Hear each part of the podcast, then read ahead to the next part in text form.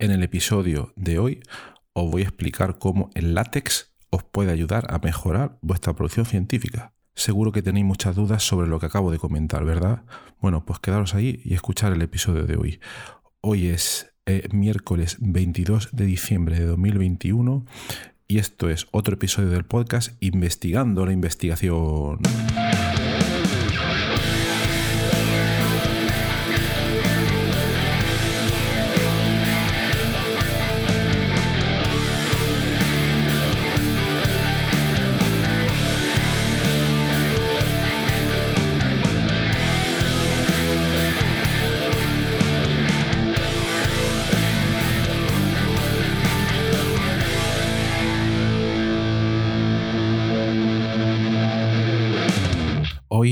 Hablar del editor de textos llamado LaTeX.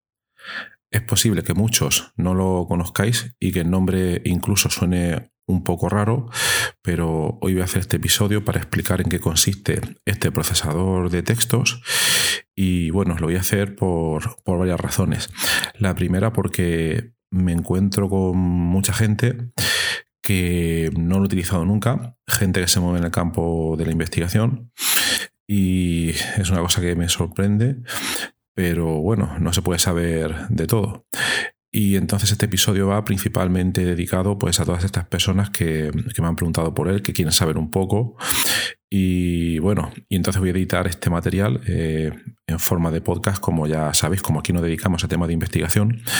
Pienso que eh, este editor de textos puede ser bastante, bastante útil y ojalá al escucharlo pues os despierte la curiosidad y terminéis utilizándolo. ¿Vale? Entonces, bueno, voy a ir directo al grano. Hoy vamos a hablar sobre el editor de textos LaTeX. Bien, es un editor de textos que mm, si no habéis oído hablar de él puede ser por muchas razones, pero no necesariamente porque sea algo malo caro, etcétera. Yo creo que hay otros motivos, hay una serie de desconocimientos, pero bueno, os voy a comentar lo que es, eh, os comentaré ventajas, desventajas, también lo voy a comparar con los editores de texto más clásicos, como pueda ser Microsoft Word, y ya para que vosotros mismos saquéis vuestras propias conclusiones sobre si merece la pena editarlo, perdón, utilizarlo o no. Bien, en primer lugar, ¿De dónde surge este editor de textos? Bien, pues un señor, Donald, Donald no sé si lo he pronunciado bien, un señor, un crack de la, del computer science de los años 60 y 70, que escribió eh, tres tomos eh, de, digamos, la Biblia de la programación científica, ¿vale? Allá por los años 70, creo que fue aproximadamente, The Art of Scientific Programming. ¿Vale? Eh, no era como ahora que tenéis acceso a Google, a Stack Overflow y todas estas cosas. Antes no existía nada de eso, obviamente, y había que recurrir a libros de este tipo para aprender a programar de manera decente.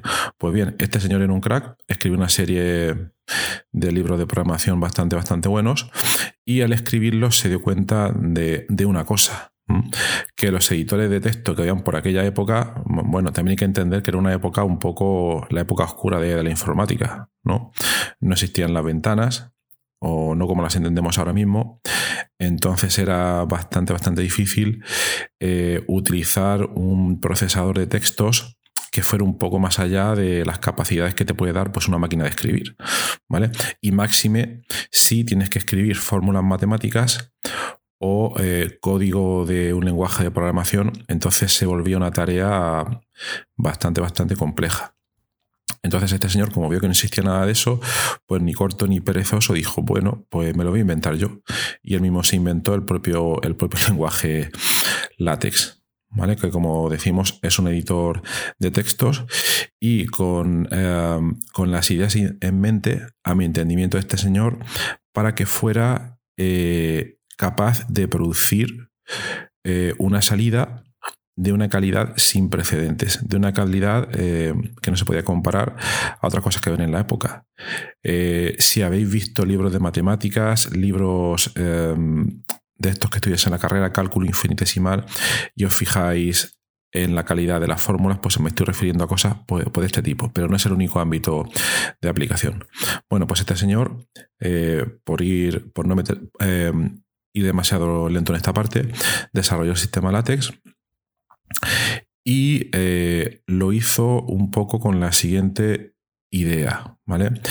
El lenguaje LaTeX, el editor de texto LaTeX, perdón, si lo comparamos con... Voy a, nombrar a partir de ahora, pues creo que se va a entender la comparación LaTeX y Word, para que se entienda y para ir un poco, un poco más rápido. En el mundo del Word, o Google Docs o OpenOffice o cualquier otra variante, que son todos muy, pues muy parecidos, eh, tú tienes una hoja en blanco y vas tecleando en pantalla cosas, vas formateando y cuando le das al botón de imprimir, eh, tú imprimes lo que tienes en pantalla. En inglés es what you get is what you see o, parecido, ¿vale? Pero aquí en látex es algo totalmente distinto y es una de las cosas a las que a uno le cuesta un poco acostumbrarse al, principio. Porque lo que nosotros escribimos no es el texto como, como lo vamos a ver al final, ¿vale? Sino que escribimos una especie, una especie de código. Es decir, primero escribimos, em, no, no, me quiero meter mucho en detalle, una serie de cosas que se llaman preámbulo y donde, por ejemplo, decimos el, formato que queremos para el texto, el tamaño de página, etcétera, etcétera, pero todo lo decimos mediante comandos, mediante una serie de definiciones. Para mm, los que programéis quizás conocéis, es algo así como mm, cuando escribes HTML, es una idea así pues un poco parecida. Entonces ahí escribimos eh, cosas relacionadas con el formato y luego ya cuando nos ponemos a escribir nuestro texto en sí, lo que vemos en pantalla es un código y os podéis imaginar que estamos escribiendo el texto y de vez en cuando, dependiendo de la complejidad del texto, dependiendo de lo que queramos hacer, utilizamos comandos especiales. ¿Vale? Por ejemplo, cuando queremos escribir, eh, se hace todo en modo, en modo texto. ¿Vale? Es decir, es un fichero de texto plano donde introducimos todos los comandos látex y en ningún momento, en ningún momento, al menos en la edición de texto látex clásica, te aparece una ventana con botones donde vas poniendo cosas. Sí que existen esas cosas porque luego han salido otra serie de, editores que comentaré luego más tarde, pero el modo clásico de utilizar látex es, digamos, a pelo, un fichero de texto donde se van poniendo todas las cosas. Entonces, imagínate que estás escribiendo un artículo científico, vamos a imaginar que es un artículo pues, de, pues, matemáticas, ¿vale? Entonces, estás escribiendo un teorema, por ejemplo, y eh, cuando llega el momento en que tienes que introducir una fórmula matemática, pues tienes que abrir, eh, tienes que usar unos comandos especiales. Eh, no me voy a meter en la parte técnica, pero donde dices abro la fórmula y entonces vas introduciendo el código de la fórmula matemática que quieres desarrollar. Por ejemplo, si quieres introducir un sumatorio, tienes que conocer de memoria, o lo puedes tener en una tabla al lado de una chuleta, la expresión para sumatorio, multiplicatorio, etcétera, etcétera. Luego cierras y sigues escribiendo texto. Entonces, cuando has terminado, tienes que realizar un proceso, y aquí es donde se diferencia un montón de Word, un proceso que se llama compilar. Entonces, el sistema comprueba que todo lo que has escrito no contiene ningún error, y no me refiero a errores de gramática, ortografía, etcétera, sino que, es decir, no se fija en el texto, eh, digamos, en el, mensaje que tú has escrito, sino en la parte técnica, en que los comandos que has utilizado, los preámbulos, has abierto y cerrado llaves en un sitio, etcétera, y todo está compensado, que ahí no hay ningún error. Y si ve que no hay ningún error, pues eh, compilará y te producirá un PDF normalmente, aunque puede ser en otros formatos, donde puedes ver en la salida ya tu documento en forma de PDF. Y eso ya sí que es, obviamente un PDF ya lo, cuando lo ves en pantalla y lo imprimes es el mismo documento, ahí ya tienes una idea, ya está viendo directamente el resultado de tu trabajo. Es decir, una de las principales diferencias entre Word y LaTeX es que en LaTeX eh, tienes que saberte eh, un montón de códigos para poder trabajar con él. ¿Vale? Esa sería una de las primeras diferencias. Y eso estaréis preguntando, bueno, pero, pero ¿a dónde quiero llegar yo con todo esto? Esto a mí me parece un rollo. Todas estas historias que hay que hacer aquí, ¿tiene esto algún sentido? Pues ahora voy a explicar las ventajas, ¿vale? Os he explicado, eh, empezado por las dificultades, una de ellas es la compilación, y eh, la otra de ellas, no, no, os quiero engañar, es que la curva de aprendizaje es más compleja que si utilizas un procesador de texto tipo, tipo Word. ¿Vale? Porque al principio tienes que conocer un poco la mecánica, ¿vale? Luego tienes que conocer algunos comandos básicos, para poder insertarlos en tu, en tu código, en tu texto. Y luego tienes que aprender a detectar errores cuando, cuando no compila tu, tu, látex, etcétera, etcétera. Pero bueno, la principal ventaja es que látex es un editor de texto muy, muy asentado, que tiene muchísimo tiempo, y entonces si tienes problemas, siempre puedes acudir a foros, tanto en inglés o en español, donde encuentras ayuda seguro a, a la mayoría de problemas de principiantes que se, que se suelen encontrar al principio, ¿vale? Entonces, esas serían las dos principales dificultades. Que te cambia el sistema, de cambia a edición más compilación y que es un poco más complicado. Y ahora ya vamos a hablar directamente de las ventajas. ¿vale? Ya hemos comentado la historia, un poco cómo funciona y vamos a hablar de, las ventajas con respecto a Word. ¿vale? Y digo Word con mm, cualquier otro editor de texto que sea de este tipo. Bien, principales ventajas. La primera es que es software libre. ¿Vale? Y eso quiere decir, para, para que nos entendamos, que es gratis. Tú te puedes instalar en tu ordenador, eh, sea Linux, Mac, Windows o lo que sea, puedes instalarte diversas versiones de, de, látex de diversos repositorios open source y lo puedes hacer sin ningún problema, ¿vale? Entonces esa, esa, diferencia es importante. No tienes que pagar una licencia de Word, valga lo que valga. Por tanto, eso también tiene, tiene un peso importante a, a la hora de elegir un, un editor de texto. Luego, otra ventaja sería su estandarización.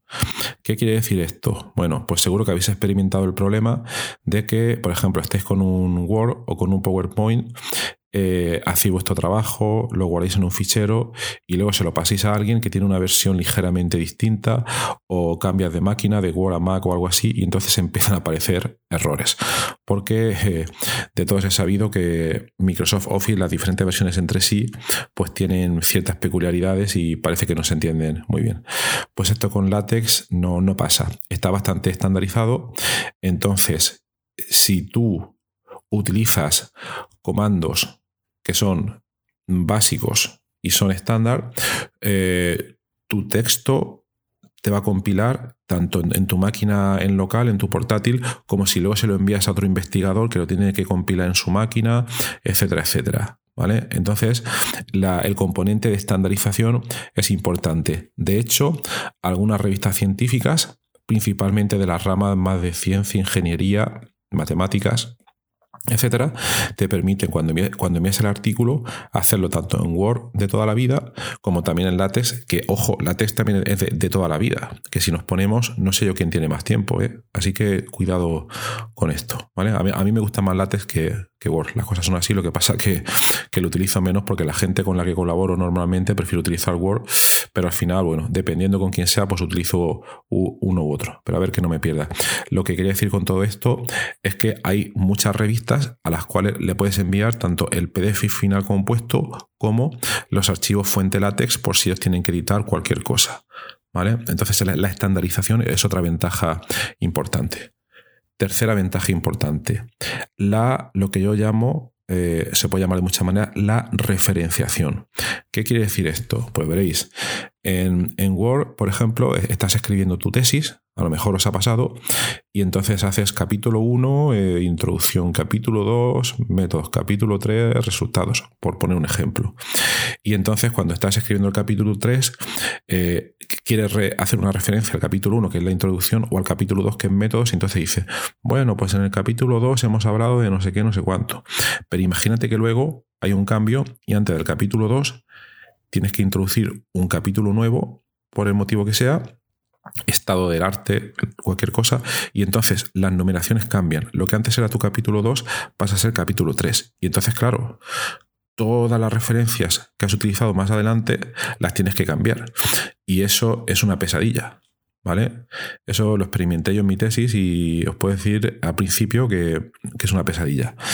Entonces, látex no tiene este problema, porque lo que tú haces es, cual, en cualquier parte del documento, ya sea en, una sección, subsección o subsubsección, o tiene muchas maneras de jerarquizar las partes del documento, puedes asignarle lo que se llama una etiqueta. Le pones un nombre, el que tú quieras. Por ejemplo, si tú tienes la intro, le pones la etiqueta introducción o lo que tú quieras. Y luego más adelante en el texto estás hablando y dices, bueno, como vimos en la... Y en lugar de decir en el capítulo 1, para no tener otra vez este problema del número, lo que haces es que dices, haces un comando, introduces un comando del podelates para referenciarlo y le dices que hace referencia a la etiqueta introducción. ¿Vale? Esté en la parte que esté de tu documento, tenga 10 páginas o 100 o 1000. ¿Vale? ¿Y qué es lo que pasa? Que luego, cuando compilas, él automáticamente va a meter ahí el número que corresponde, el número correcto.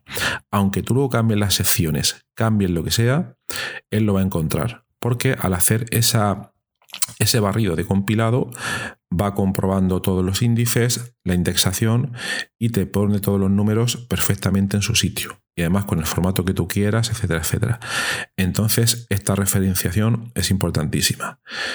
Eh, en Word esto se puede solventar un poco haciendo unas historias, pero es un poco, es un poco rollo, ¿vale? Y aquí te lo hace, te lo hace todo LaTeX directamente.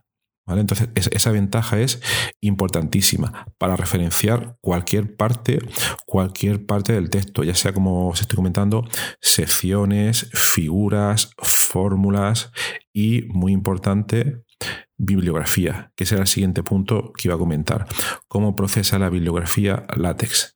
Bien, comparando otra vez con el Word. En Word ya sabéis que el Word nativo por sí mismo no tiene ningún gestor de, pues, de bibliografía. Tienes que irte a usar cosas como EndNote, Mendeley, Zotero, hay un montón, ¿vale? Pero tienes que tener un programa aparte. Algunos tienen licencia, algunos no tienen licencia, etcétera. Y eso es un poco, un poco problemilla, ¿no? Pero LaTeX no. LaTeX tiene internamente una, una herramienta que se llama BibTeX, a la cual tú cuando estás haciendo un documento, un paper, tú tienes un fichero principal o puedes tener varios donde escribes el artículo y luego tienes otro fichero aparte que es un fichero de bibliografía donde le metes las referencias bibliográficas, es como una pequeña base de datos, como la tuvieras en, en, Note o en Mendeley o en otro, y eh, de una manera similar, cuando estás escribiendo el artículo, utilizas otro comando para referenciar a esas, eh, valga la redundancia, referencias bibliográficas. Eh, por ejemplo, referencio al artículo de Pérez 2002, etcétera, etcétera. Y aquí igual, cuando compilas el texto, te pone la referencia de manera correcta y muy importante también, bueno, esto, esto permite hacerlo también en Note, pero si quieres cambiar el formato de referenciación, ya sea formato APA, formato numérico, formato IECubo, lo que sea, en un, abrir y cerrar de ojos, simplemente tienes que cambiar un parámetro y te permite todo, todo ese cambio. Eso para empezar en cuanto a la bibliografía. Pero luego es que además, si eres un freak de la bibliografía, por el motivo que sea, o porque en tu campo te lo piden, o te quieres inventar un estilo nuevo, puedes ir a los sitios donde están definidas esas reglas y cambiar para crear un estilo tuyo. ¿Vale? Por si lo, lo necesitas. Entonces, la bibliografía y el referenciado son diferenciaciones importantes de látex respecto a Word. Más quizás la referenciación, como hemos comentado, que, la bibliografía. ¿Vale? Luego, otra, otra, cosa sería, lo he comentado al principio, pero la calidad eh, para poder realizar fórmulas matemáticas. ¿Vale? Claro, hay que tener en cuenta que mm, si la fórmula matemática que vamos a poner es 2 más 2 igual a 4, pues haciéndolo en Word o en LaTeX no vamos a, notar mucha diferencia.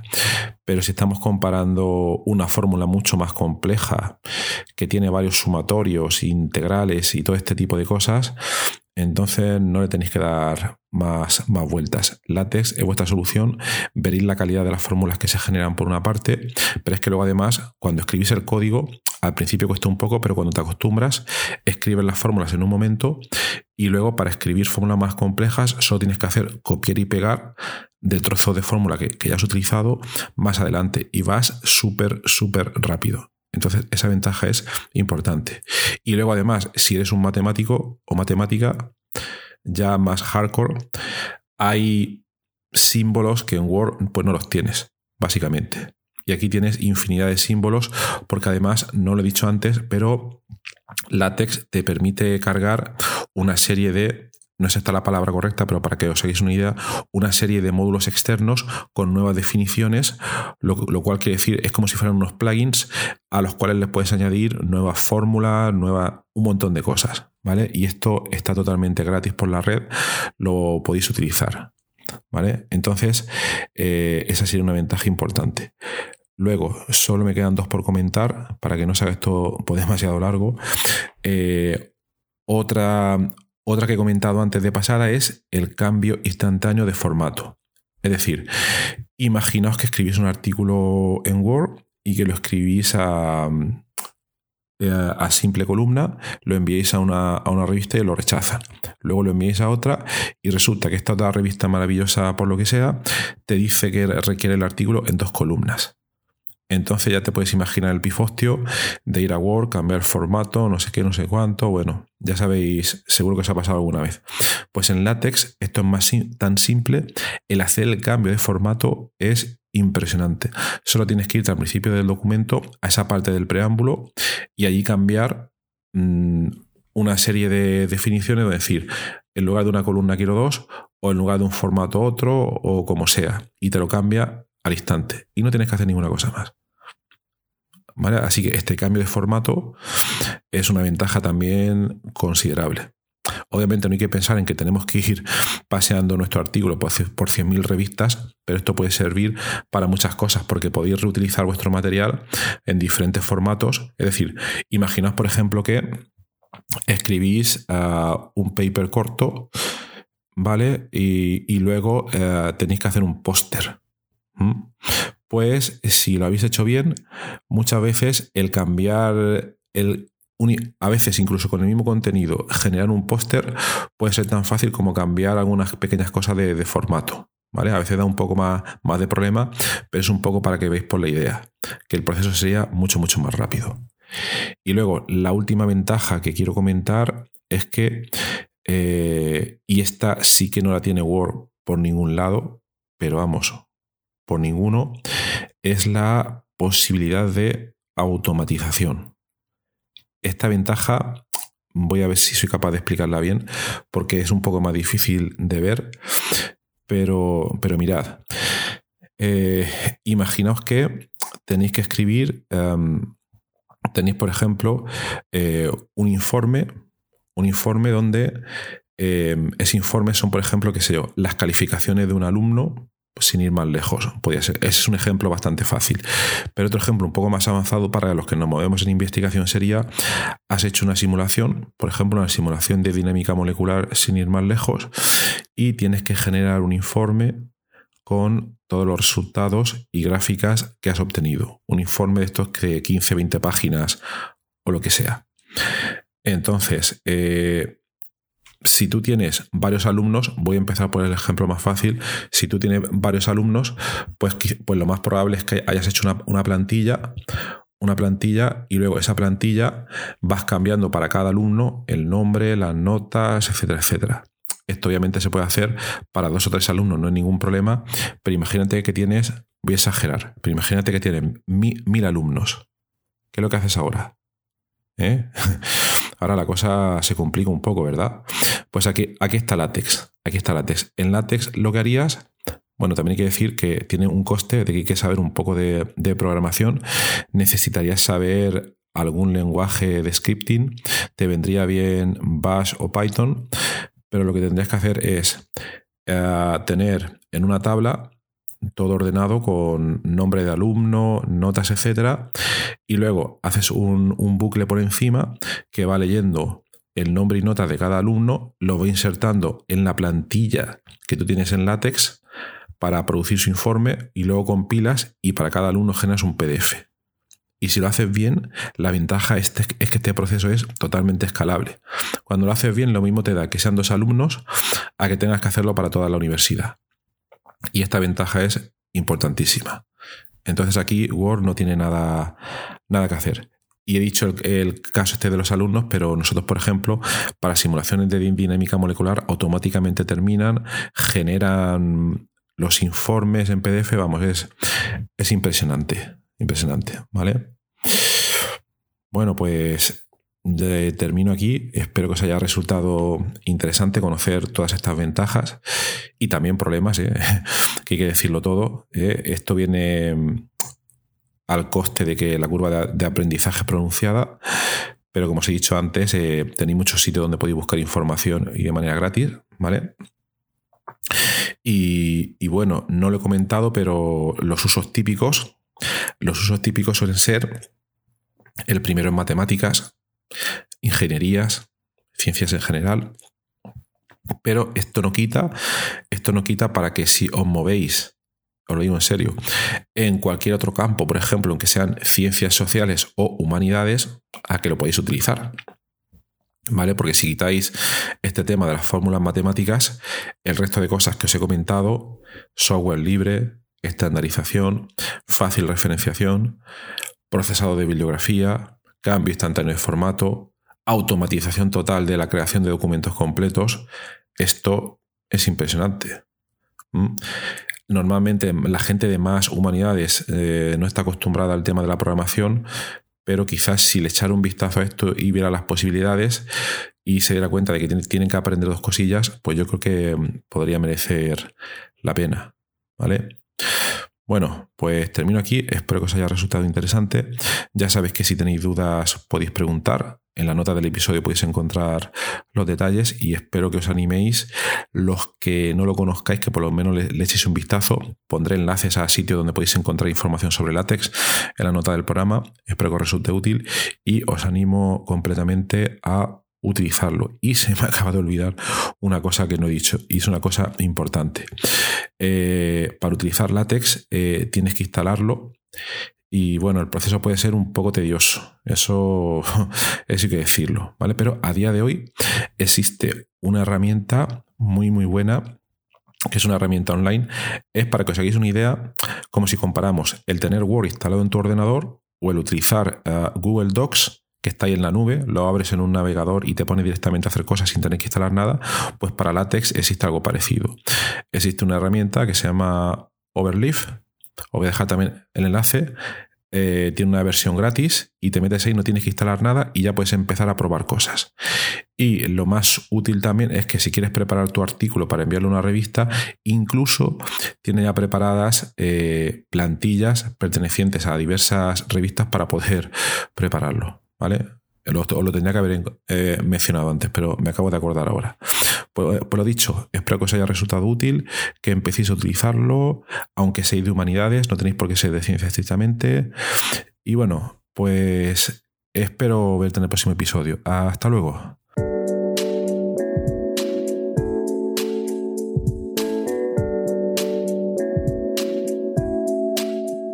Gracias por estar ahí y por haber escuchado otro episodio de mi podcast Investigando la Investigación.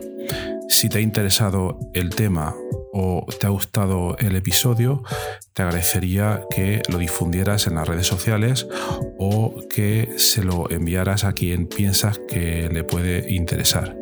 También te agradecería si te suscribes al podcast en cualquiera de las plataformas en las que está disponible y también si quieres puedes dejar un comentario en las diversas redes sociales que hay o poner una calificación, por ejemplo, en Apple Podcast de estrellas. Puedes poner 5 si te ha gustado mucho o puedes poner 1 si no te ha gustado nada. Eres totalmente libre de hacerlo, como ya bien sabes. Y por último, es muy importante el feedback. Si te ha gustado este tipo de episodios, y quieres que sigamos haciendo más o si quieres que profundicemos en alguna de las temáticas que hemos comentado, puedes ponerte en contacto conmigo a través de toda la información que sale. Si vas ahí donde sale el título del podcast, hay muchas maneras de poder contactarme y si estás escuchando este podcast que es de investigación, no creo que te cueste mucho dar conmigo. Seguro que no vas a tener ningún, ningún problema. Lo dicho, un placer que estés ahí escuchándonos y espero que vuelvas a escucharnos en el próximo episodio. Adiós.